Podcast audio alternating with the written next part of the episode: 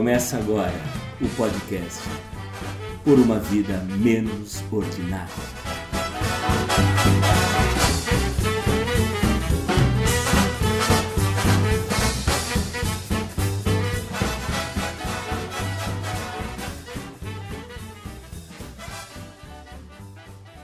Achei que era meu crush e descobri ser um cyber stalking. Meus haters me cancelaram. Ao interromper a explicação de uma mulher, descobri que estava incorrendo em man interrupt. E sem saber, pratiquei o mansplaining, por tomar a palavra da mulher para dizer o que ela havia acabado de falar. Masculinidade tóxica, gaslight, linguagem neutra, aquela do X no final de, de palavras que indicam gênero, LGTBQ, e suas 37 possibilidades de opção sexual, gentrificação e a revitalização de espaços degradados nas cidades, lugar de fala, apropriação cultural, lutas identitárias, vaporwave e incel. Se você não entendeu nada dessa introdução, fique com a gente. Está começando o podcast Por uma Vida Menos Ordinária, falando do novo espaço público e seus termos. Somos Vanderlei Vieira, Cristiano Perobon e Juliano Chagas. Claro, desde que isso não vai impor a você nossa verdade, quando do seu ponto de vista, tão legítimo quanto o nosso, podemos ter muito mais cara de João Alberto, Carlos Silva e Justino Santos. Olá, Cris. Boa noite, pessoal. Carnaval acabou. Agora vai, né? Vamos aí. Feliz ano novo, né? Feliz ano novo. Juliano, tudo bem? Tudo bem? Fala Vande, fala Cris. Olá para os nossos ouvintes. É, como o Cris falou, acabou o carnaval, estamos nós na labuta de novo. É, e só para deixar um esclarecimento, é, nós já fizemos esse esclarecimento, mas acho que é legal a gente ressaltar novamente que na semana passada no, nós não fizemos um episódio inédito, porque nós estávamos curtindo o carnaval numa, numa folga planejada e muito bem executada. Né? Então, só para deixar os nossos ouvintes aí, uma satisfação para os nossos ouvintes, e essa semana sim com um programa inédito novamente. Bom, na verdade é para não deixar todos os nossos ouvintes preocupados, né? Nós estamos aqui. Nós não entramos em greve não, ainda. Não, não, não, não, não, nos amotinamos ainda. É, e na verdade eu pulei o carnaval.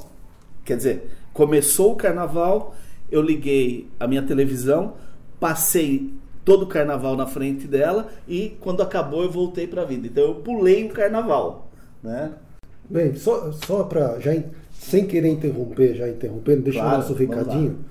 É, o nosso podcast Por uma Vida Menos Ordinária está disponível nas redes sociais, no YouTube, no Twitter, nas plataformas digitais como iTunes, Deezer, Spotify. É fácil nos achar, é só digitar Por uma Vida Menos Ordinária e começar a nos seguir. E quem quiser, lógico, pode compartilhar, divulgar o nosso podcast, que a gente agradece. É isso aí. Bom, gente, a pauta de hoje é uma pauta que é, me traz muita preguiça, na verdade, né? É, quando eu ouço todos esses termos, esses que, que nós trouxemos aqui na abertura, e outros termos, tantos que nós iremos falar no programa de hoje, eu honestamente me sinto o tiozão do Orkut, né? aquele cara que não está entendendo mais o que as pessoas estão falando. E isso porque nós vamos entrar só na questão dos costumes. Porque se nós entrássemos na questão da, da, das redes sociais, é, dos termos das redes sociais, aí então eu não saio de casa. Olha, para começar o nosso, o nosso debate aqui, a nossa conversa, eu acho que o, o legal seria começar pelo início, quando nós ainda estávamos na caverna, saíamos de vez em quando para caçar, ou seja, a masculinidade tóxica. Cara, o que, que é masculinidade tóxica? Eu vou ler aqui uma, uma breve é, explicação, né? E que também tem uns, uns mitos, né? É, eu não gostaria de usar essa palavra mito, né? Mas acho que combina também com tóxico, com, com masculinidade, com governo, então pode usar. Masculinidade tóxica, resumidamente, podemos dizer que é a masculinidade que se refere às características que a sociedade tende a atribuir de maneira estereotipada ao sexo masculino, sendo estas nocivas ou restritivas aos próprios homens ou às pessoas que estão ao seu redor. Aí traz o, uma série de mitos aqui, acho que na verdade são 10 mitos que exemplificam o que é essa tal de masculinidade tóxica. Então vamos lá, mito 1. Cabe a um homem estar sempre sob controle e jamais demonstrar tristeza, medo, ansiedade ou vulnerabilidade emocional. Mito 2. Cabe a um homem fazer sexo sempre que houver oportunidade para tanto, e todo homem cuja libido não funciona adequadamente é desprovido de valor. O brocha, né? Mito 3. Vamos lá. Cabe a um homem agir de maneira agressiva e competitiva sempre. Mito 4. Cabe a um homem expressar interesse por coisas como futebol, cerveja e sexo. Se não o faz, ele é afeminado. Mito 5. Não é conveniente que um homem seja delicado ou compassivo. Mito 6. Cabe a um homem ser forte e poderoso bastante para conquistar todas as coisas que deseja, tanto para si mesmo quanto para aqueles que ama. Mito 7. Cabe a um homem ser perfeitamente autossuficiente e atingir o sucesso sem que o auxiliem ou o apoiem de maneira alguma. Mito 8 Cabe a um homem exercer domínio sobre todas as mulheres de sua vida. Mito 9. Cabe a um homem exercer domínio sobre os homens mais fracos do que ele. Mito 10. Cabe a um homem sustentar sozinho e, se ele não conseguir, não é homem de verdade. Gente, esse é o nosso primeiro ponto é, deste, desses, desse novo tempo, vamos dizer assim. É... Desse tempo antigo, né? É, mas quando você classifica todas essas coisas, tá, entendi. Quer dizer, nesse novo tempo, essas coisas é, configuram, configuram a masculinidade tóxica. Isso, ou como se diz, o hipermasculino, enfim, coisas assim. Eu gostaria de começar pelo, pelo masculinidade tóxica, porque acho que tem alguns pontos aqui que este senhorzinho de 55 anos Infelizmente, por esta classificação, é, é, se, se encontra dentro desse conceito de masculino tóxico, né? É, gostaria de ouvir um pouco vocês e depois a gente vai é, trazendo outros temas, é, não só da, da ordem sexual de costumes, né, é, dos do gêneros, mas também em outros ambientes esses novos termos. Não, eu começo pelo seguinte, Vande. É, acho que eu reconheço o termo. Acho que olhando os pontos aí, beira o ridículo, né? Você né, imaginar que impor um tipo de comportamento desse. Mas também é verdade em que provavelmente muitos de nós aqui se encontram numa transição, entendeu? Então você teve isso, isso tem tem raízes culturais, tem raízes eh, educacionais, tem toda uma raiz na sociedade em que você de algum tempo para cá você tem é, é, elementos para fazer uma reflexão e rever posições. Primeiro que eu vejo assim, de um aspecto patético, entendeu? Quando eu olho para isso, falo, cara, quem que vai querer homem com esse monte de atribuições aí, cara? Cara, não, eu, eu, eu, eu, eu acho que tem coisas da é, década eu tô, de 50, eu tô tentando, claramente. Eu estou tentando formular, mas é beira o ridículo hoje, né? Então, assim, é, já entrando de. De sola. É, de sola. Assim, o que eu não entendo, por exemplo, quando você cria uma expressão dessa, masculinidade tóxica, e depois você faz uma descrição é, de vários sentidos para essa expressão, quem dá sentido a essas expressões, entendeu? É isso que me. Porque assim, você leu 10 possibilidades de construir um sentido em cima dessas, dessa expressão. Uhum. Né? É, eu posso, por exemplo, ver masculinidade tóxica, mas não me identificar, por exemplo, com, com esses sentidos e poder dar um outro sentido para isso também, né? dentro de um discurso, né? dentro de uma do uso dessa expressão. Eu não sei se eu estou sendo tô sendo claro aqui, porque assim eu concordo, é, eu acho que essas que essas expressões realmente são extremamente bizarras, ofensivas. É, não vejo isso como algo, pelo menos para mim, né? Lógico, não vejo isso como algo positivo. Mas, é, por outro lado, também eu não, eu não entendo muito bem é, como que as pessoas, por exemplo, dão sentido para isso, entendeu? Tá, vou colocar uma, uma questão aqui. É, a masculinidade tóxica, ela é equivalente ao feminazi? Quando você classifica uma mulher por conta da, da, da, da, da ação política dela, por conta do engajamento dela. Quer dizer, será que a gente está falando da mesma coisa? Eu, eu acho que não. Não? Eu acho que não. Eu acho que é, quando você fala nesses termos, tá? E eu vou ficar nesse rol. Você pode ser até mais subjetivo, né? Você pode ser, ter uma masculinidade tóxica sendo complacente. Entendeu? Tem, tem outras formas de você, Sim. você expressar machismo, né? Isso Aham. diz é, diretamente a machismo. Jesse Valadão. Ah, Cara, isso remete. cara, a isso, porno chanchada, enfim. Aham. né, remete a, a décadas e décadas atrás. Mas você é, identifica comportamentos Uhum. e classifica esses comportamentos. Uhum. Quando você fala de feminazi, eu não vou entrar nem na questão de, de como as pessoas, como, como mulheres, por exemplo, podem expressar a questão é, do feminismo, né, que isso também pode ser feito de várias formas, mas é um termo para desqualificar. Uhum. Eu acho que é, é- a gente vai para uma outra, uma outra questão, entendeu? Então assim, é- é, você tem a junção da questão do feminismo com a questão do nazismo como uma imposição opressora Uhum.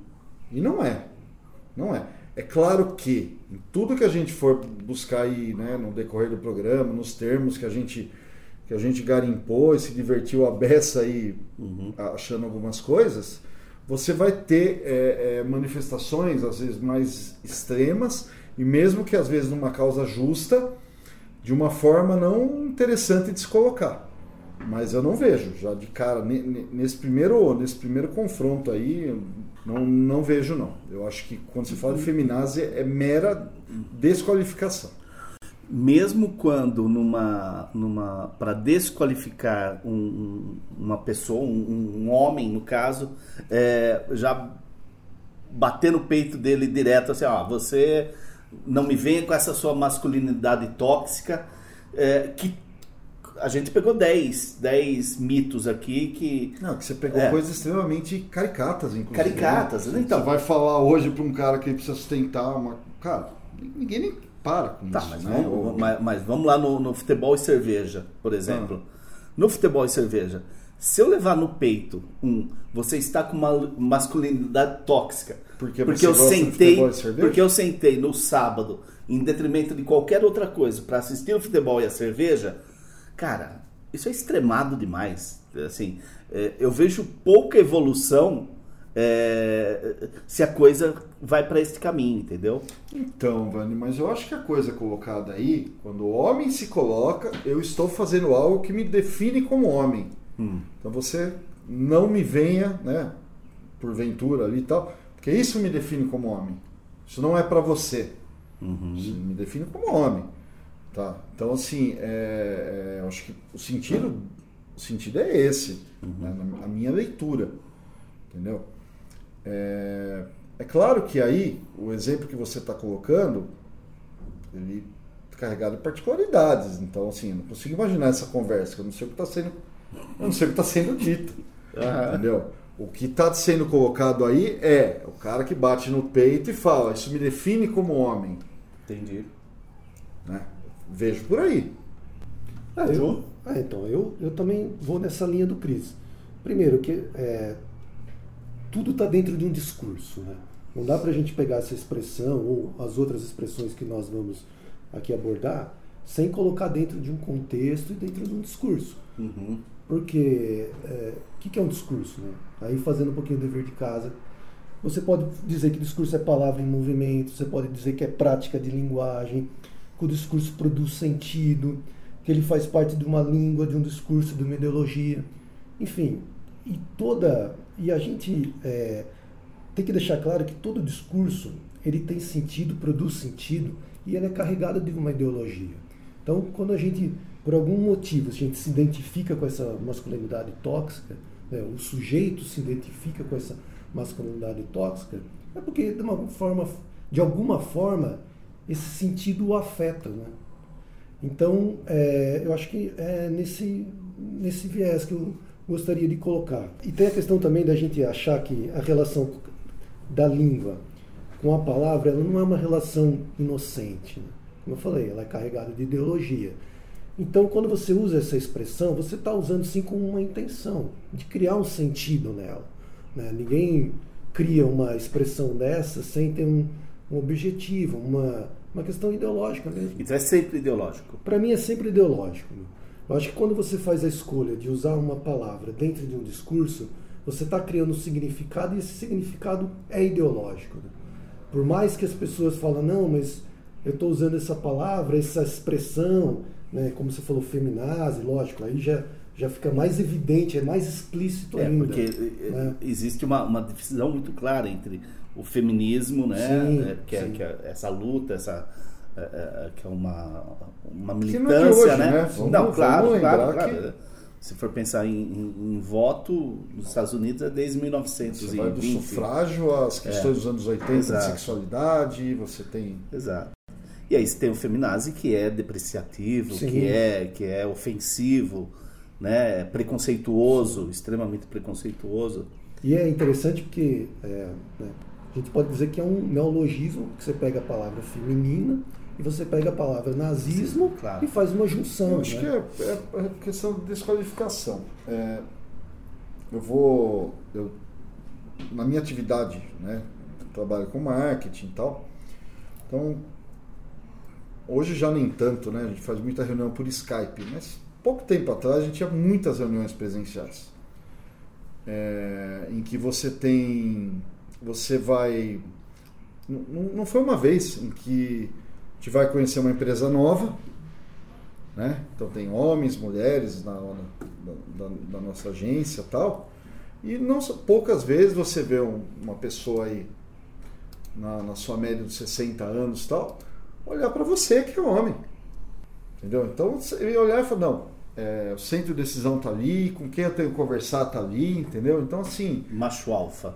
É, porque é, são, é tudo isso que você passou, né? Eu volto a falar, é tudo muito caricato tal, dá pra gente rir e tal. Mas elas estão, são coisas que estão, de uma certa forma, internalizadas, né? Sim, sim. Então, é, Acho que é tão subjetivo que a gente nem percebe muitas vezes. né? é, se você pega, por exemplo, um exemplo de comportamento, se numa situação dessa uma mulher se impõe, ela pode ser taxada de uma série de coisas, inclusive de arrogante. Uhum. Entendeu? Quando se for o contrário, o cara foi incisivo, Uhum. tomou o seu lugar, entendeu? Então, é, é, eu acho que daí que sai muito essa, essa confusão de que chega na desqualificação. Uhum. Ah, isso é uma imposição, né? É, são histéricas, né? A gente teve mu- muito esse comportamento é, no- durante o governo Dilma. Uhum. Teve muitos comportamentos, né? É histérica, é em, em que pese que eu tenha um glossário também aqui de, de críticas tal, mas se você pegar como a, a- a mídia tratava e quando é o caso de um, de um governante homem, então você, você percebe Não, a gente, quanto no- isso tá? O, o caso da Dilma ele é bem é, é- é um exemplo muito muito é, feliz porque você tem uma mudança de, de, de modelo de, de tratamento logo que ela deixa o governo, né? Então, como o Temer era tratado, né? Foi tratado na, naquele período da presidência e como ela era tratada, né? Então, É só o fato de se referir a ela como presidenta né, e não como presidente, né? Só isso já criou um burburinho, né? Falando, não, mas como assim? Eu preciso chamar ela de presidenta? Não, chama ela de presidente. Então acho que só a terminologia da palavra Eu não ali gostava já... disso. Eu também não. Ah, mas Eu eu, também não. eu acho que se Olha, existe nós vamos cair nesse. Sim. né, da- daqui a pouco a nós vamos falar um pouco mais sobre essa coisa É. do gênero neutro. Pra mim, isso Mas eu era- acho. Isso era marketing. É, eu também acho, porque fica, era a primeira mulher presidente da República, né? Na presidência da República. Olha aí. É um jeito de, de tratar no gênero, no neutro, né? Foi a primeira mulher na presidência da República, né? Mas aí eu acho é, é, importante, né? Porque eu volto pela terceira vez, né? É, a gente quando olha para as coisas colocadas num, num hall, né?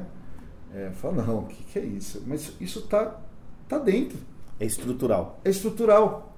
É, e assim como a gente cobra autocríticas de instituições, uma série de coisas, cara, é maravilhoso você observar isso.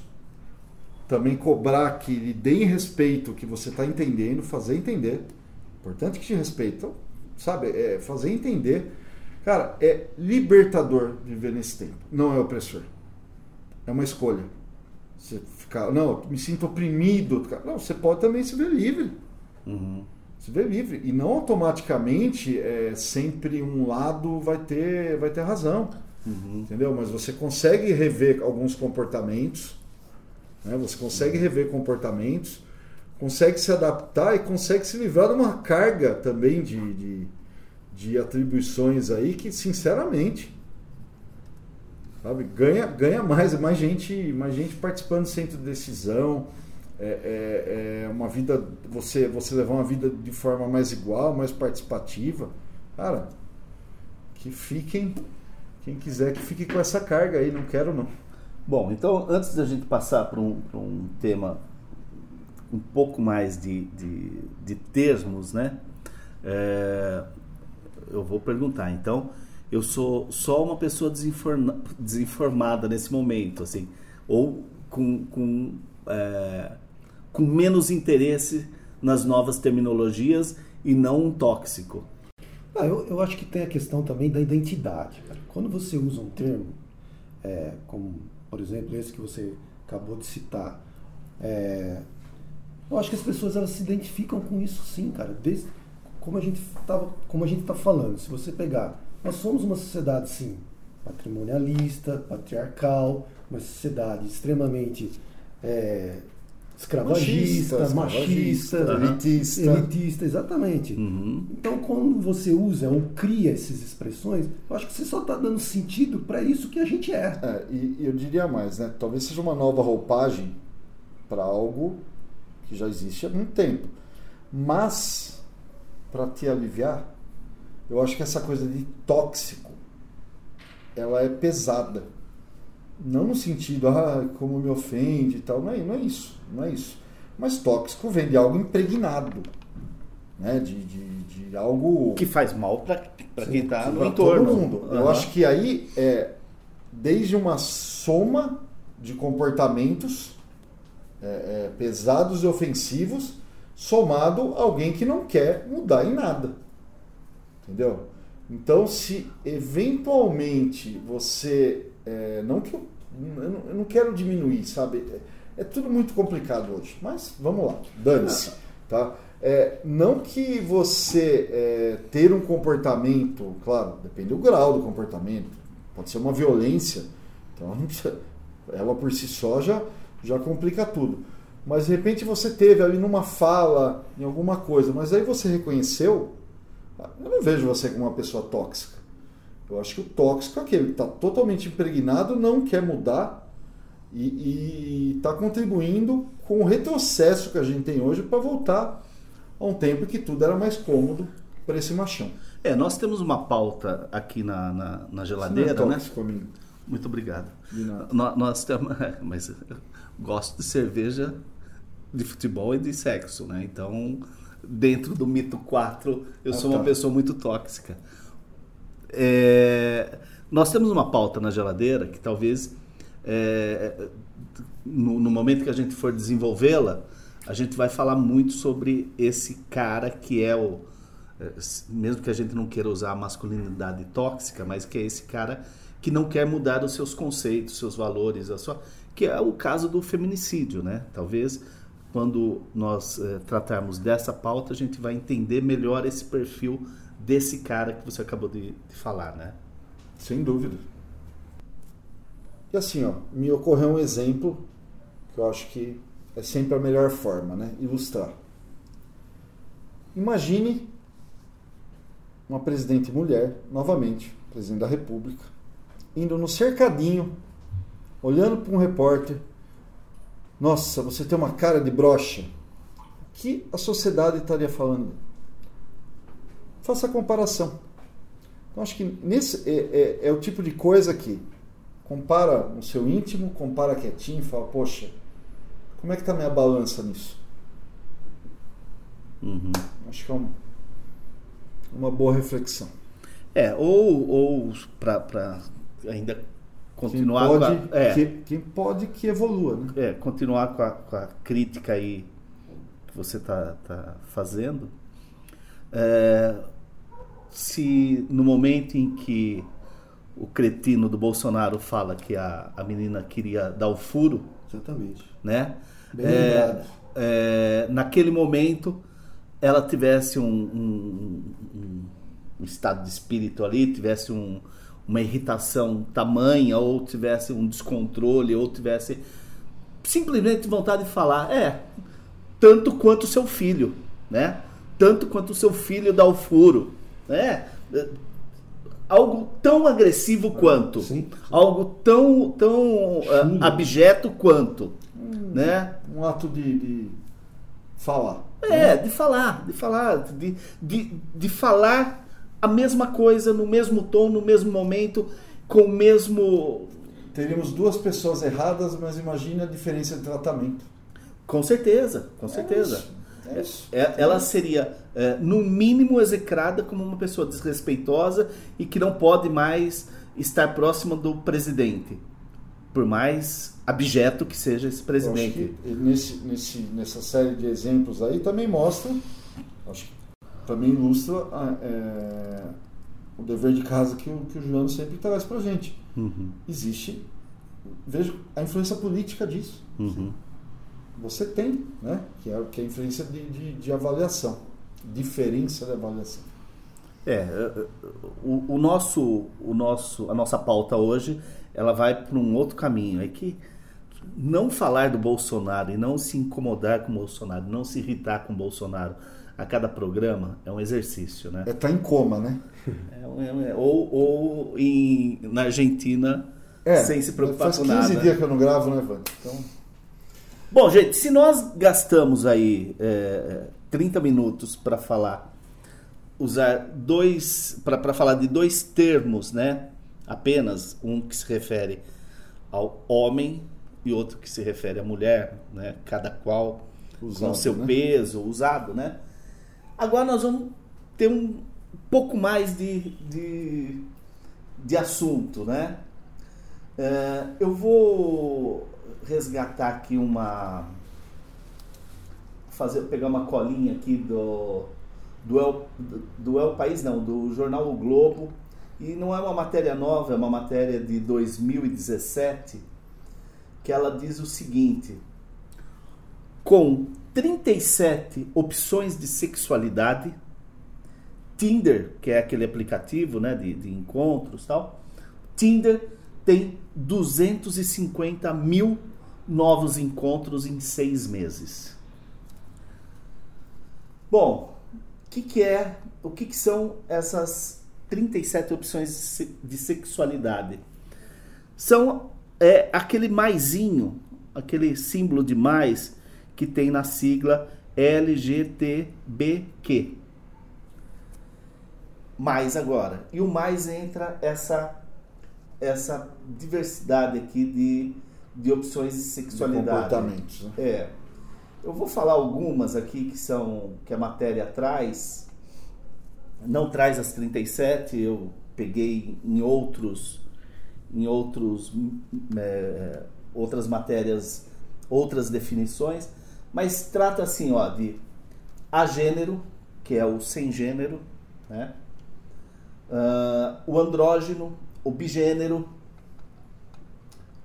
o feminino para masculino ou masculino para feminino, o sexo fluido, o gênero inconformado, o questionador de gênero, a variante de gênero, o não binário, o neutro, para citar o outro, o pangênero, o transhomem, pessoa, mulher, masculino, feminino, o transfeminino, o transmasculino, o transexual, homem, mulher, masculino, feminino, pessoa. Dois espíritos, esse eu achei sensacional, que me levou a, a, a, ao nível máximo de, de, de novidade, de, de, O que é isso? de criatividade, né? Eu vou só citar esse para dois espíritos é o termo moderno usado por alguns americanos nativos para descrever certas pessoas espirituais, gays, lésbicas, bissexuais e variantes de gênero em suas comunidades. Mas o que que é o queer? Esse ele tem uma, uma história assim um tanto é, interessante, porque por muito tempo o queer, depois o, vocês me, me ajudem nessa pronúncia, é, ele foi considerado algo como ofensivo, né? É, e hoje ele já, já não é mais tratado dessa forma, muito pelo contrário. Né? Ele é uma, um termo que acaba englobando as orientações e identidades sem que a pessoa é, tenha que necessariamente se definir neste momento. Eu sou é, pangênero, eu sou, é, enfim, dentro dessa, dessa gama gigantesca. Né? Então, é, é meio que um, um guarda-chuva, serve como um guarda-chuva para a pessoa estar na comunidade sem que necessariamente ela tenha que se colocar aí dentro de, desses padrões já definidos. É, gente, eu queria que vocês falassem um pouco disso, na, no o entendimento de vocês, no seguinte aspecto. Eu não quero discutir aqui sexualidade, não é o nosso objetivo. Nosso objetivo é discutir essas terminologias dentro dos espaços que nós estamos vivendo hoje, né? É, eu sou, ao, do alto dos meus 55 anos, uh, aquele cara que uh, uh, teve a, a, sua primeira, o primeiro contato com essas terminologias quando era GLS, né? Gays, lésbicas e simpatizantes. Né? E que isso englobava uma, uma, uma comunidade já é, que se imaginava é, é, organizada, né?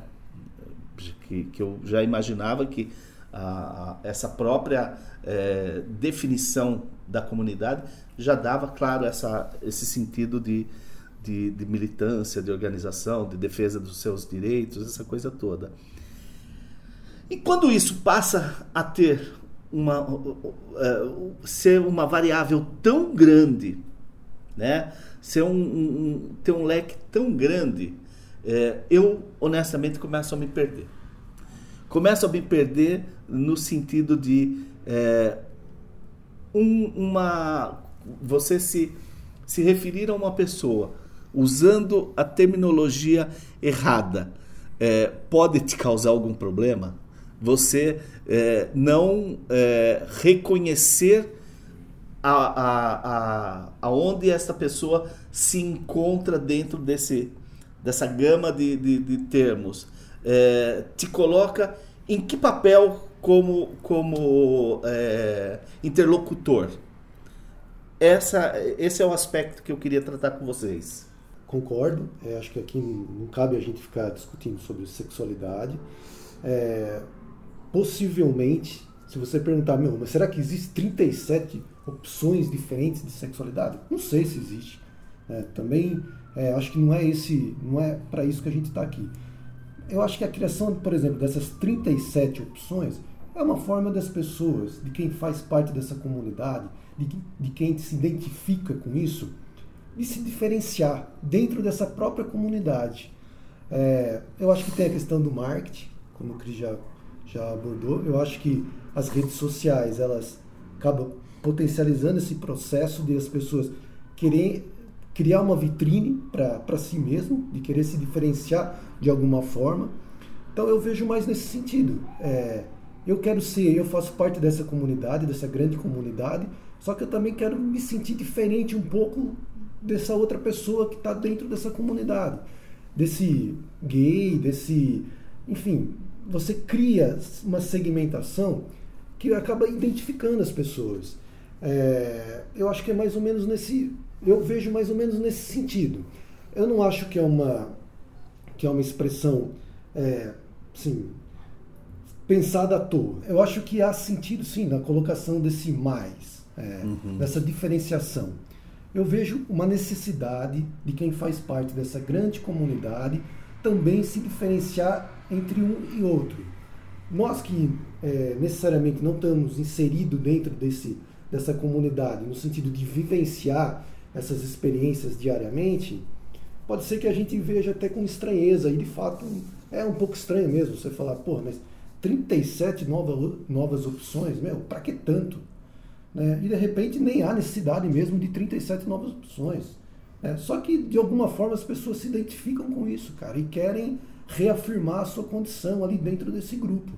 Então, assim, eu, não, eu particularmente não vejo como algo negativo nesse sentido, de criar uma expressão nova. Eu acho sim que pode ser que haja um exagero, criar um marketing excessivo, mas por outro lado, eu acho que também cria uma identidade dentro dessa comunidade. Entendeu? Não vejo isso como uma forma assim, extremamente negativa, não. Eu acho até, de uma certa forma, positivo. Eu acho que você pegar na questão de símbolo, né, a questão do mais, é de uma inteligência enorme. Sim. Então, ela dá o sinal que ela vai abraçar todo e qualquer comportamento desse campo. Sim. Né, quando você aí vai olhar cada terminologia, cada possibilidade, como o Juliano falou, para quem não está inserido no meio, claro que é novo, é novo. Então acho que tem que ter uma postura muito clara, né? Primeiro uma postura humana é respeitar. E aí tem um pouco de humildade de, de aprender, mas o que isso significa? Né? Não que necessariamente, como, como o Ju falou, que você vai ter. Pode ser que tenha coisas extremamente semelhantes, né? Mas é um momento de, um, de uma explosão de, de, de segmentação hipersegmentação em todo tipo de assunto na sociedade. Em todo tipo. Eu acho que na sexualidade não seria diferente. Então, cada grupo aí é mais representativo ou menos representativo dentro né, do, do, do, do segmento maior né, de, de, de sexualidade, é, ele acaba criando seu grupo de identidade. Então, sim, precisa cada um, entender cada comportamento. A questão de aceitar ou não não é uma opção, não é uma, uma escolha. Ah, eu aceito, eu não aceito. Isso não é uma escolha, é uma, é uma questão exclusivamente de respeito. Né? Acho que é, uma, é um respeito à diferença, é um, um respeito à escolha. Ponto final. Né? Não tem é, é, outra, outra, outra questão para ser colocada. Né? E você aprender um tempo qual é a diferença de um e do outro, e sem crise, gente. Mas, sem crise. Olha, Cris, eu acho que como toda comunidade, é, todo, todo grupo identitário, né, vamos dizer assim, é, ele precisa também se fechar, né? Quer dizer, ele precisa é, ter, ter um, um, mínimo de segurança é, no grupo entre os seus participantes. E, eu penso que para nós, para nós não, para mim, vamos, vamos, eu vou me, me qualificar aqui.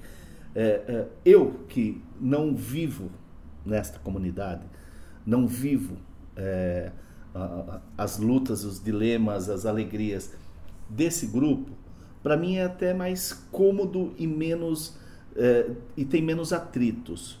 Por que eu estou dizendo isso? Porque tem um documentário na Netflix que se chama Laertice, que é do cartunista Laerte,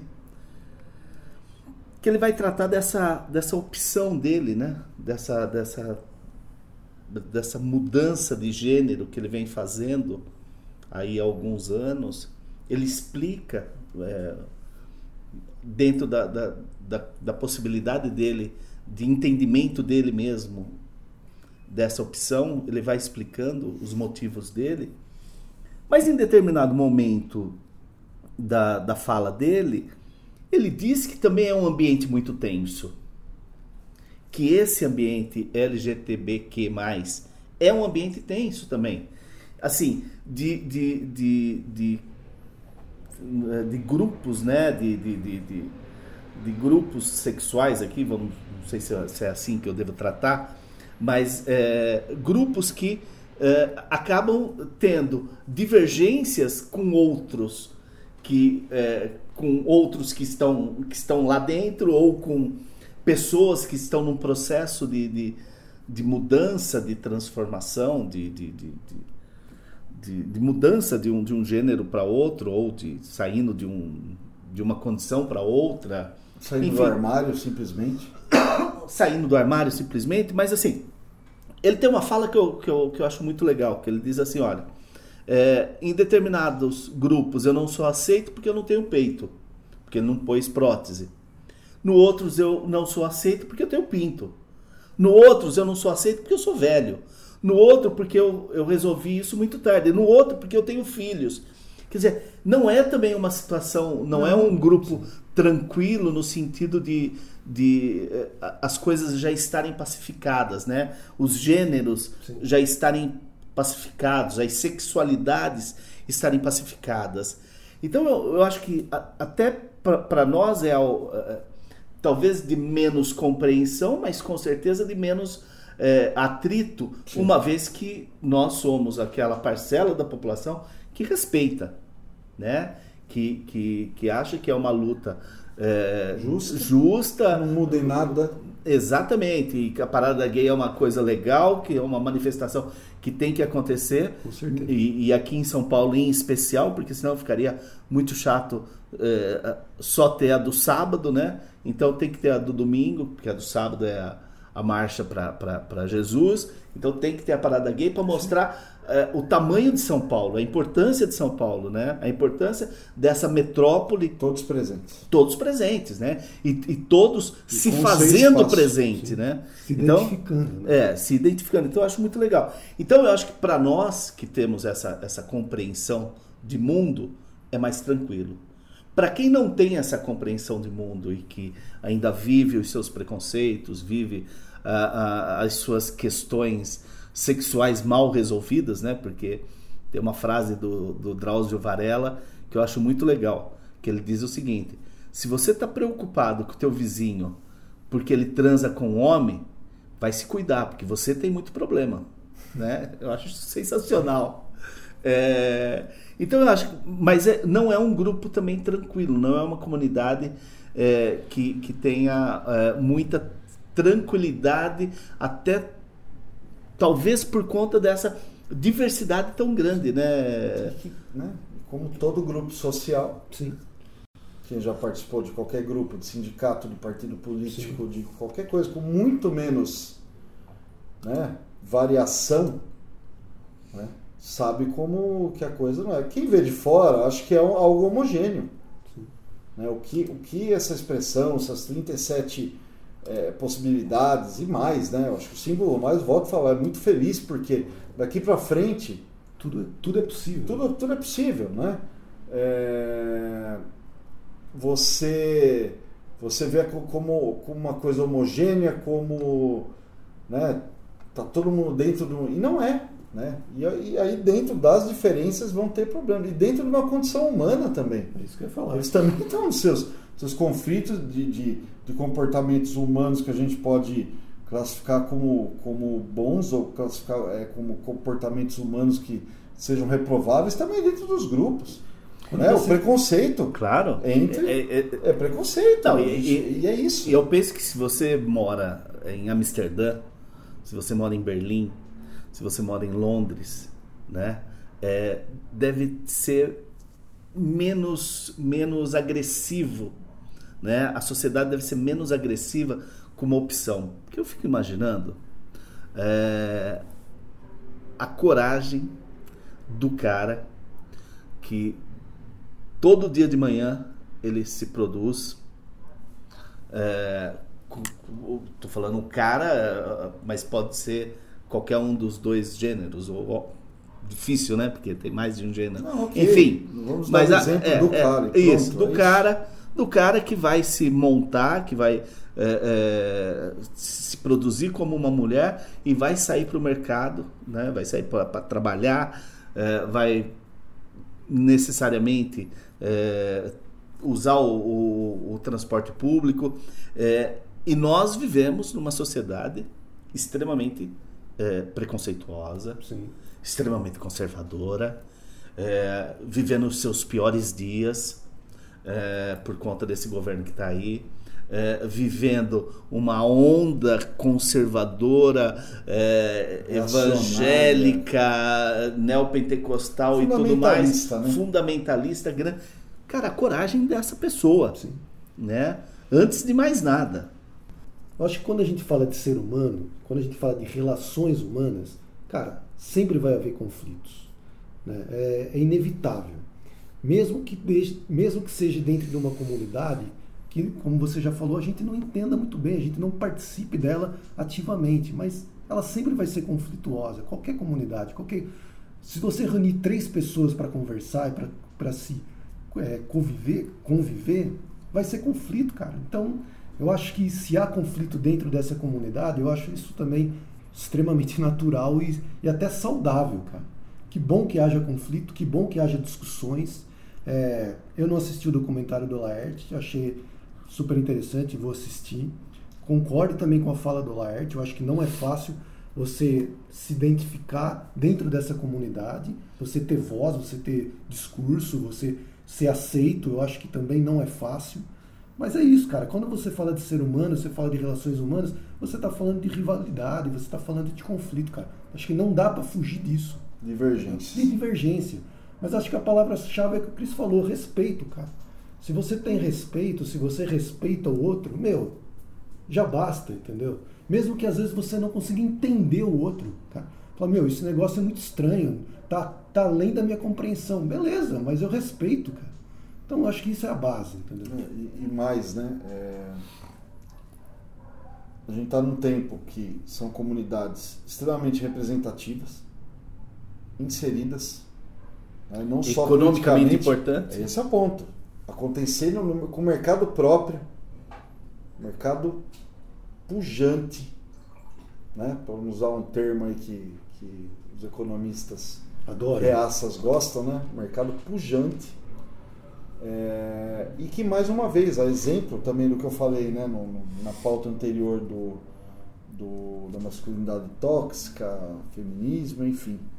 Se for inteligente, é, incorpora na, na- na sociedade, nos seus grupos, todo tipo, né? Todo, todo tipo de pessoa, todo segmento. Você aprende coisas novas. Da diversidade saem melhores ideias, da diversidade é que saem boas ideias. Agora, é uma questão de cada um também, né? É- é, criando suas adaptações, seus entendimentos. Quem não está preparado para ter respeito com isso, não tem respeito com nada. Não, e, e- Não é só com isso. E, e- e acho também, Cris, que é, essa comunidade ela, ela vem numa, numa militância há tanto tempo que ela deve ter a consciência da necessidade de você criar os termos, as, as categorias, as, as variações aí dentro da, da sexualidade da, da comunidade. Já deve ter maturidade suficiente para isso e isso deve estar fortalecendo a luta deles, então tudo bem. Não que necessariamente eu vá entender Não, e- e- exatamente. Ninguém pode te obrigar a compreender Aham. exatamente cada, né? O que eu acho sensacional é que tudo isso que a gente está discutindo é por causa de um termo, cara. De uma É. expressão. Você vê como isso é extremamente carregado de sentido e de significação. Você pega um termo, olha quanto a gente já falou sobre um termo, cara, uma Sim, expressão. sensacional. Então eu achei isso sensacional. Bom, talvez a gente entre no- na nossa primeira polêmica aqui, porque nós falamos de um símbolozinho bem utilizado e agora, na minha opinião, um símbolozinho muito mal utilizado. O símbolozinho bem utilizado foi o mais ali depois do que, né? Que, que deu essa. nos permitiu essa conversa até agora. O símbolozinho mal utilizado é o X. O X que X da questão. é o X da questão. O que, que é o X? Esse X que é para criar o gênero neutro. Que você não pode mais segundo os defensores dessa ideia. Você não pode mais é, tratar por menino ou menina. Você tem que tratar por meninix. Você não pode mais tratar por todos. É todix. Uh, e tem outros exemplos aqui que eu particularmente acho uma tremenda bobagem. Acho uma tremenda bobagem. Uma forçação de barra que, é, infelizmente, para mim depõe contra. É, porque existe algumas, algumas questões que, que a língua é, formal ela pede e que são, e por mais que daqui a pouco me digam que a língua é, é orgânica, é viva, e eu acredito nisso demais, mas existem algumas expressões, como esse X aqui colocado, que para mim é meio como o leão húngaro, sabe? Aquelas cinco consoantes juntas que para eles faz sentido, para eles tem uma, uma compreensão, tem uma fonética, tem tá tudo perfeito, né? É, para nós isso é, é, não existe. Ah, mas pode vir a existir? Pode, mas no momento é, não existe. No momento não existe. É, eu acho uma bobagem e para não dizer que é, eu ache o conceito uma bobagem, eu trouxe um manual aqui que está sendo é, utilizado pela rede pública no Rio Grande do Sul. Não sei de outros estados brasileiros que, que usando, mas está, está sendo usado em outros países da América Latina e nos países africanos de língua portuguesa, que ele dá uma solução para essa questão sem necessariamente você fuder com a, com a, com a língua formal, fuder com, a, com, com aquilo que é, você está fazendo uma criança aprender, porra, que é... Então, bom, gostaria de ouvir vocês um pouco. Depois a gente volta, eu volto a falar sobre esse manual. Da minha parte, não vai ter polêmica, tá? Então, eu acho bobagem, eu acho que beira outro termo que é lacração, e eu acho que é desserviço à causa. Toda discussão de gênero é importante. Eu acho que vem daí a questão, né, de você é um X, enfim, tal. Mas isso não, você não consegue adiante. Pensa na dificuldade, né, de, de então não vejo mínima inteligência nisso, mínima. Olha, eu eu concordo com o Cris. É, eu acho que também que, que é um termo que do ponto de vista né, ortográfico, não tem muito sentido nisso, né, cara? É, não agrega absolutamente nada do ponto de vista formal da língua. É porque se a gente pensar, ah, mas é uma palavra nova, tá, mas tá produzindo que sentido, né? É nenhuma, né? Colocar um X é, no final, é, assim. É, Pelo menos para mim não produz sentido nenhum. Né? É. O, o, eu compreendo a palavra nova se for um neologismo. Se... Agora, aqui não. É, é, uma mesma palavra, uma, uma, um, mesmo, um, um mesmo significado, é, escrito com uma grafia diferente e, e, e, e não e não dentro da, da, da, formalidade, da normalidade da língua, é, para se ter um conceito. Eu, eu, eu, classificaria isso como uma espécie de modismo, que eu acho que surge na hum, língua. Gostei, gostei. E, assim, e vai embora do, da mesma forma que surgiu, cara. Eu classificaria mais ou menos nesse sentido, né?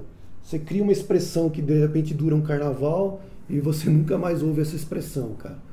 Então eu acho que é mais ou menos nesse sentido. Do ponto de vista de políticas públicas, de construir algo que tem um significado maior, eu não vejo isso como Sim, necess, é, necessário e positivo. Também não vejo não, cara. Eu acho que é muito mais um marketing ali de você está criando uma expressão que de repente vai te colocar ali numa, ah, né, numa rede social, que vai te, te, criar uma evidência maior, porque você está ali dentro de um grupo que te interessa, mas do ponto de vista de políticas públicas, como que você falou, né, no Rio Grande do Sul, então. eu acho que isso não traz benefício nenhum, cara. Esse manual, que inclusive nós vamos deixar o link é, no, no, do nosso programa, é, é o manual para o uso não sexista da linguagem. Ele tem nove capítulos, né, que são papel da linguagem como agente socializante de gênero, o gênero na gramática, o sexo das pessoas, a gramática e a semântica, o capítulo 5, que é o uso do neutro, que é o que, é o, o que nós estamos falando aqui, né? É o uso do, do neutro e do genérico, é, profissões exercidas por mulheres, o uso de gerúndio e outras estratégias, a linguagem administrativa e o documento com linguagem sexista. Documentos com linguagem sexista. Eu quero só mostrar alguns exemplos aqui no, do capítulo 5, que onde é, esse modismo que nós falamos do, do X, né, do Todix, do Mninix, é, como que você pode, com um pouco mais de, é, de respeito à língua... Bom senso e inteligência. respeito à língua, bom senso e inteligência, substituir temas, termos sexistas, expressões sexistas. Então, eu vou pegar algumas, alguns exemplos deles aqui. Por exemplo, não recomendado. Os habitantes nunca estão contentes com o transporte. Nunca se está contente com o transporte. Uh, os paulistas economizam bastante. Em São Paulo se economiza bastante. Uh, eles nunca colaboram esse grupo nunca colabora. E aí tem é, genéricos da infância, né, que você pode é, substituir lugar de os meninos, é, as crianças e, e a infância. em termos de os homens, para se referir à população, usar população. Aqui tem um, uns termos práticos aqui que, ele, que eles colocam, né, uns exemplos práticos. Assim, é, de como você pode é, fazer essa representação da humanidade é, com ou sem os termos sexistas. Né? Então, assim, há dois mil anos o homem vivia da caça.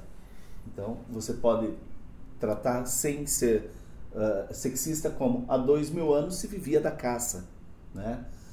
O trabalho do homem melhora a sua vida. O trabalho da humanidade melhora a sua vida é, é, benéfico para o homem, é benéfico para a sociedade, é, be, é benéfico para as pessoas. Eu, cara, eu não sei se vocês concordam comigo, mas para mim também é, um, é uma falta um pouco de compreensão da língua, cara. Porque como você fala um homem, você não está se referindo a um gênero masculino. Você está se referindo a um gênero que pode ser masculino e feminino. Não, mas, então, mas, eu entendo, João. Mas é. eu acho que aí é uma saída. Você tem, é, uma, é. tem uma luta aí, né? Você tem, uma, tem uma, uma questão.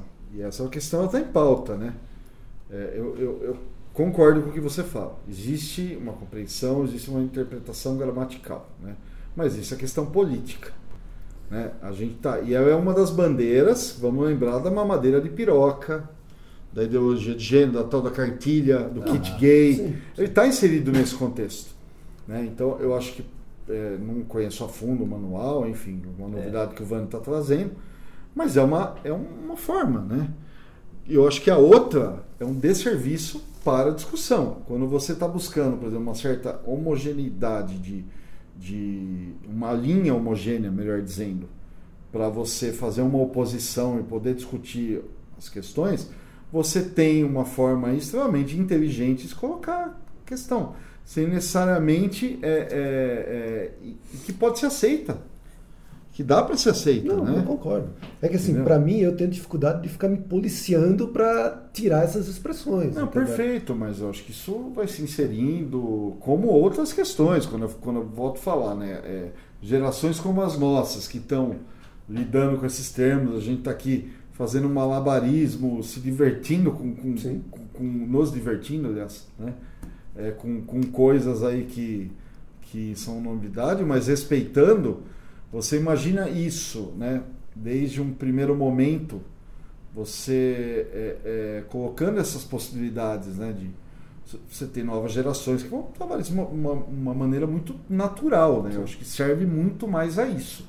Agora imagina você, por outro lado, bater o pé que você vai descaracterizar a língua porque você tem que pôr um X, cara. Exatamente, exatamente. Entendeu? Então é uma luta que não vai adiante. Exatamente. Eu, eu acho que você tem, e essa cartilha é um exemplo, que você pode pegar a, a, a língua formal. Essa cartilha é aquela do Rio Grande do Sul. É, do Rio Grande do Sul. Ah, sim. Isso. Se- vamos falar de passagem que não é um governo de esquerda, tá? É. Né? Por mais que eu tente colocar no centro, né? É, não, não, não vamos por aí, mas é, é, não é um governo de esquerda para falar, ah, isso é coisa lá, É, da esquerdinha exatamente. que tá governo. Não é. Mas eu acho que é uma. Só que tem um detalhe aí, né? É, em relação ao governo. É um cara de 33 anos, né? Então eu acho que isso pode fazer toda a diferença quanto à compreensão da necessidade de você ter uma um política pública. É um milênio. É, uma, uma política pública em que Que dê resposta, que dê resposta a isso. Né? Então, Ah, é, interessante. é, por, por mais que, que a gente não tenha que cair nesse, nessa bobagem de direita e esquerda para coisas boas, né? talvez a questão da idade, no caso do Eduardo Leite, né, o governador do, do Rio Grande do Sul, no- nos explique exatamente, exatamente, né? Tá. É, então eu acho interessante que, que os nossos ouvintes conheçam essa cartilha. É, eu acho que a forma com que ela apresenta a discussão e apresenta possibilidades é muito serena, muito tranquila, né? É, e talvez, talvez não, com certeza, para mim, muito menos agressivo do que esse X. E esse X não é quase nada, né? Mas para mim acaba forçando tanto a barra que me incomoda. Não, e, e vamos lembrar né, que a gente resgatou isso, tá? Que é um bom tempo que né, não está muito na pauta o X. Tá? Ou seja, não deu certo. gente. E deixar claro que essa cartilha não tem nada a ver com ideologia de gênero. Não, tem nada, nada. nada a ver. Não, é uma questão de linguagem Sim, mesmo, sim. né? De Questão você, mesmo. de você promover igualdade. Aham. E é uma questão de linguagem. E também, pelo menos eu, estou assinando embaixo. Só vejo inteligência na proposta. Sim. Se é a melhor, mas tem, tem chance, né? Tem Claro, chance de, e- de, de prosperar mesmo Não, que e, em parte. e para os profissionais de comunicação, é uma possibilidade de você ter ideias aqui, de fazer textos que sejam completamente isentos. Os tais de... manuais de redação, né? que Exato, tantas- exato. Os jornais. Bom, gente, pra, nós teremos mais, mais termos aqui para falar, né? Ah, o stalker, o, a lacração, essa coisa toda. Mas eu queria ficar em um deles. É um termo que eu ouvi numa série eh, da Netflix, que eu assisti agora durante o carnaval, que vai ser minha dica, né? Que é o Genified. eh, que o termo é gentrificação. E é interessante, vai aí um, um pequeno spoiler.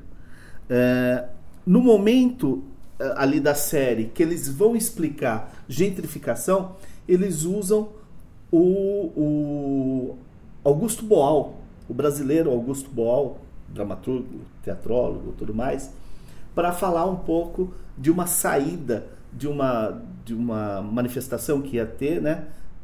Para explicar um pouco o termo gentrificação, eles usam Augusto Boal. Isso eu achei bastante interessante. E aí eu fui buscar o que que é a gentrificação. E conhecendo o termo, né? Eh, antes de assistir o filme, fica tudo muito mais a, a série fica tudo muito mais claro. A gen- gentrificação é um fenômeno urbanístico.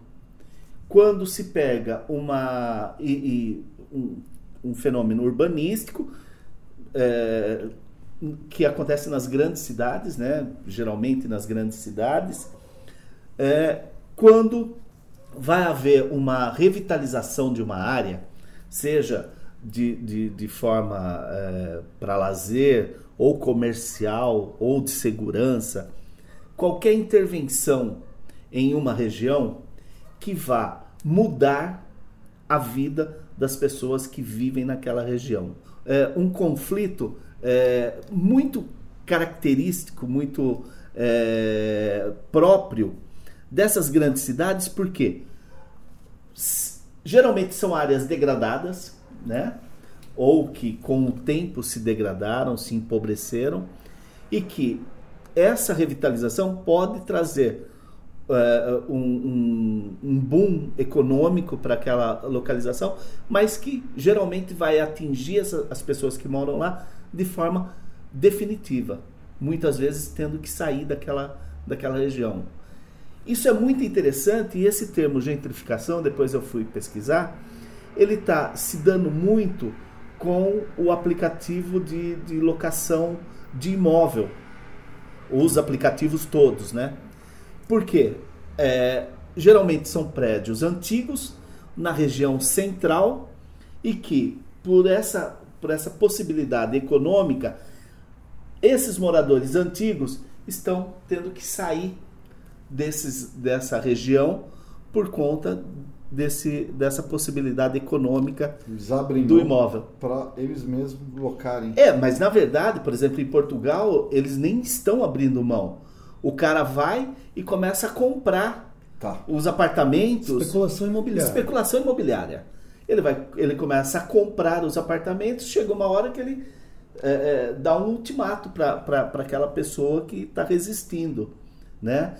E, e, e, a série mostra bem isso também, né? Só que é, ao invés de, de, de, habitações, são espaços comerciais, né? Então é muito interessante. Eu acho que essa é, seria interessante depois, quando eu deixar essa dica, é, pro, do, essa dica de hoje, que as pessoas fossem e já fossem com esse conceito da gentrificação é, na cabeça, porque no mundo, no mundo de hoje, né, e com os chineses dominando tudo, né, pelo poderio econômico, isso vai estar cada vez mais na pauta.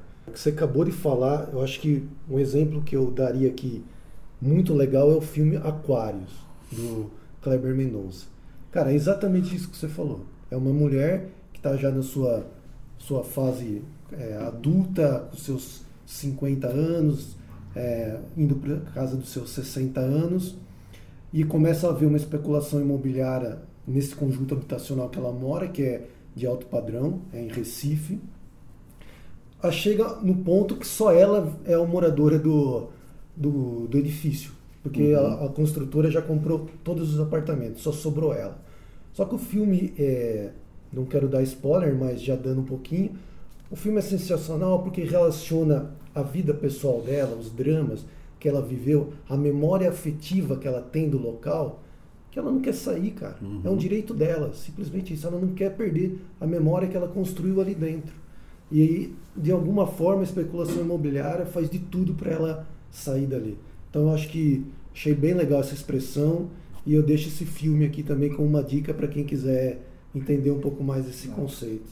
É um termo novo, mas eu acredito que não é um, um fenômeno tão novo. Né? Se você pegar as políticas habitacionais né, de Singapura, tantas outras questões, você sempre teve um fenômeno também de tirar as populações das regiões mais centrais, né, quando você cria uma política habitacional, mesmo que numa uma boa intenção ali e, e da importância de você diminuir esse déficit, e onde, onde ocorrem essas né? Para onde você leva essa, esses conjuntos Sim. habitacionais, aí, enfim, né? e muitos construídos de forma precária, não vamos nem entrar no detalhe. Você acaba levando né? e, e criando cada vez mais periferias. Né? Aí você tem um fenômeno de tirar exatamente isso, o reconhecimento, né? o pertencimento. Você é, hoje, se você já começa, tem estudos, né? Em cidades, até cidades do nosso porte aqui, a gente está falando aqui de Jundiaí, já falamos várias vezes disso em que as pessoas né, é, viveram, né, tem uma memória e viveram com seus pais ali no entorno do centro, quando as cidades foram formadas, e na hora de comprar a sua habitação, ela não consegue comprar mais ali. Sim. Ou porque não tem oferta, né, muita coisa virou comércio, virou né, prédio comercial, ou porque ela simplesmente não tem grana mais para comprar naquela região. Então ela se vê indo morar num lugar onde ela não queria, onde ela não viveu, enfim, ela não tem identidade. Né? E, e, você tem também na contramão disso, né? Você tem muitos urbanistas, né? Defendendo é, é, a revitalização do centro, inclusive para moradia. Você tem um uso mais misto, mais misto disso, né? Eu acho que nesse entendimento de termos aí, eu não sei se eu misturei um pouco as bolas, mas me parece que essas questões têm, têm muito a ver, não são necessariamente novas, né?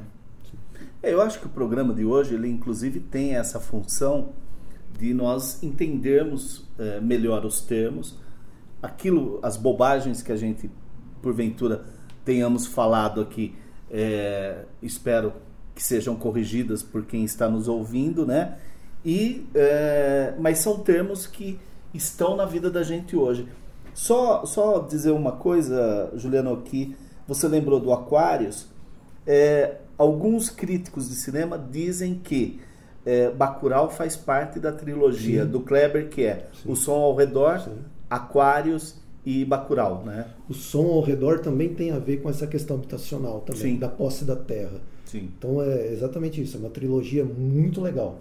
Quem não conhece os filmes do Kleber Mendonça, por favor, assistam, que é sensacional. É, antes da gente fechar, eu só queria claro. colocar rapidamente uma expressão que eu li hoje na, na Folha de São Paulo, na coluna do Luiz Felipe Pondé, é, ele citando essa expressão, mas essa expressão foi criada pela. Não sei se foi criada por ela, mas ela deu publicidade nisso, a jornalista Vera Magalhães, é, no domingo, dia 23 de fevereiro, num artigo que ela escreveu no estado de São Paulo. A expressão é bolso-chavismo. É então, autoexplicativo. Exatamente, é autoexplicativo. E, mas aí eu acho que é um, é um neologismo que vale a pena ser construído, não essa questão de colocar X no final, uhum. não. Eu acho que é um neologismo que tem sentido de ser construído, porque a gente está caminhando. Tem contexto, tem como contexto, diria na favela. Exatamente, tem contexto. E eu acho que a gente está caminhando para isso mesmo, cara. Posso fazer uma última antes de. Vamos lá, claro. pro final? Estamos indo, indo para as dicas. Na, eu vou na, na, linha do Vande. Né? Esse programa a gente conversou bastante sobre fazer ou não tal, e sempre tem um risco né, de quando você está falando de coisas que você está aprendendo sobre. Elas não, não são estranhas, mas quando você. Ah, preciso falar do tema, aí é diferente. Né? A gente respeita, é, é, compreende todas as questões, mas é, passivo aí correndo o risco das escorregadas. E se porventura houve alguma, a gente está à disposição de outros termos, né? De haters, a gente está à disposição de stalkers e uma da minha época, de posers. Posers? Ah. Então, é, o Twitter está aí para isso, né? Agora, quem quiser contribuir com alguma questão e, e quiser continuar esse debate conosco, inclusive contribuindo para que a gente aprenda coisas novas, a rede social também serve para isso, viu, gente? Com certeza. Bom, pessoal, é, ficaram alguns termos aí que nós não tivemos tempo para falar, mas é, com certeza eles voltarão nos próximos programas, nos próximos episódios, e a gente vai tratar deles dentro do contexto em que eles aparecerem. É, finalizando, vamos para o nosso tradicionalíssimo ordinário. Bom, o ordinário de hoje é ele, né? Marcelo Crivella, prefeito do Rio de Janeiro. Com a crise por conta das chuvas, áreas de risco, ele me sai com a seguinte: Pessoas escolhem morar em áreas de risco para gastar menos com cocô e xixi. A gente, olha, não, bom, leia a matéria, vou, vou passar, viu, Ju, para colocar o link, eu acho que divirtam-se com a matéria, mas é um segmento da sociedade que gosta bastante de falar de cocô, de xixi, de golden shower, né? Escatológica. Tem prazer. Tem um tesão com a coisa. Prefeito Crivella, as pessoas moram em área de risco porque elas não têm opção. Né? É... Simples assim. Né? Tira a bunda da cadeira, trabalhe um pouco mais Sai do culto. e ajude essas pessoas Sai do culto e vai a fazerem seu cocô e xixi com dignidade. O senhor é o ordinário da semana. E o extraordinário da semana fica por conta da abertura é, no Brasil e, e vai acontecer no mundo inteiro das festividades de 250 anos do nascimento de Beethoven. Isso vai acontecer no mundo inteiro. 250 anos depois, né? Esse homem continua é, tendo uma importância é, ímpar na, na música clássica, né? e é considerado um marco porque a música clássica era uma antes dele e era outra depois dele. Bom, as nossas é, dicas da semana. É, a minha dica vai para Jennified da Netflix com o maravilhoso Joaquim Cosi, um cara sensacional, um ator maravilhoso chileno. Vale a pena, vai, você vai entender um pouco mais de gentrificação lá. E o livro é, que eu vou indicar essa semana é A Vítima Tem Sempre Razão, do Francisco Bosco, que ele fala muito das lutas identitárias e o novo espaço público brasileiro. Vale muito a pena, está bem dentro do espírito do nosso tema de hoje. A minha sugestão então fica, já que a gente falou do Aquários, eu vou sugerir os três filmes do Kleber Mendonça, que é o Som ao Redor, Aquários e Bacurau. Cara, qualquer um desses filmes já é sensacional. Se vocês conseguirem assistir os três filmes, melhor ainda. Bom, minhas dicas tenho duas. Podcast Guilhotina, o último episódio com Juliano Medeiros. Muito legal para você ver, ele está ali defendendo uma tese, estou eu aqui indicando a entrevista do presidente do PSOL, mas vamos lá. É, e fala de como os partidos é, é, devem aproveitar essa, essa hipersegmentação, todas essas novas questões da sociedade para se renovar. E uma outra coisa é um, um link de uma entrevista do David Bowie em 1999, em que ele fala para um é, é, entrevistador, um jornalista incrédulo, prevendo como seria a questão da internet e a influência dela na música é cara, é uma premonição. Por isso que na minha opinião, Bowie é o maior artista de todos os tempos. Tá OK? Tá OK. Tá OK. Bom, acho que lacramos. Lacrou, hein? Lacramos. É, a nossa música de encerramento hoje é um hino é, do. é um hino da masculinidade tóxica, que é País Tropical do Jorge Benjor. Na época Jorge Ben, né? Na época Jorge Ben. Então, é, eu quero dizer que eu sou eu sou tóxico por conta do item 4 lá do futebol, da cerveja e do sexo, mais o futebol e a cerveja. Eu acho uma frescura essa coisa de numerologia ficar mudando nome. Tchau. Tchau, pessoal. Até Valeu. Até.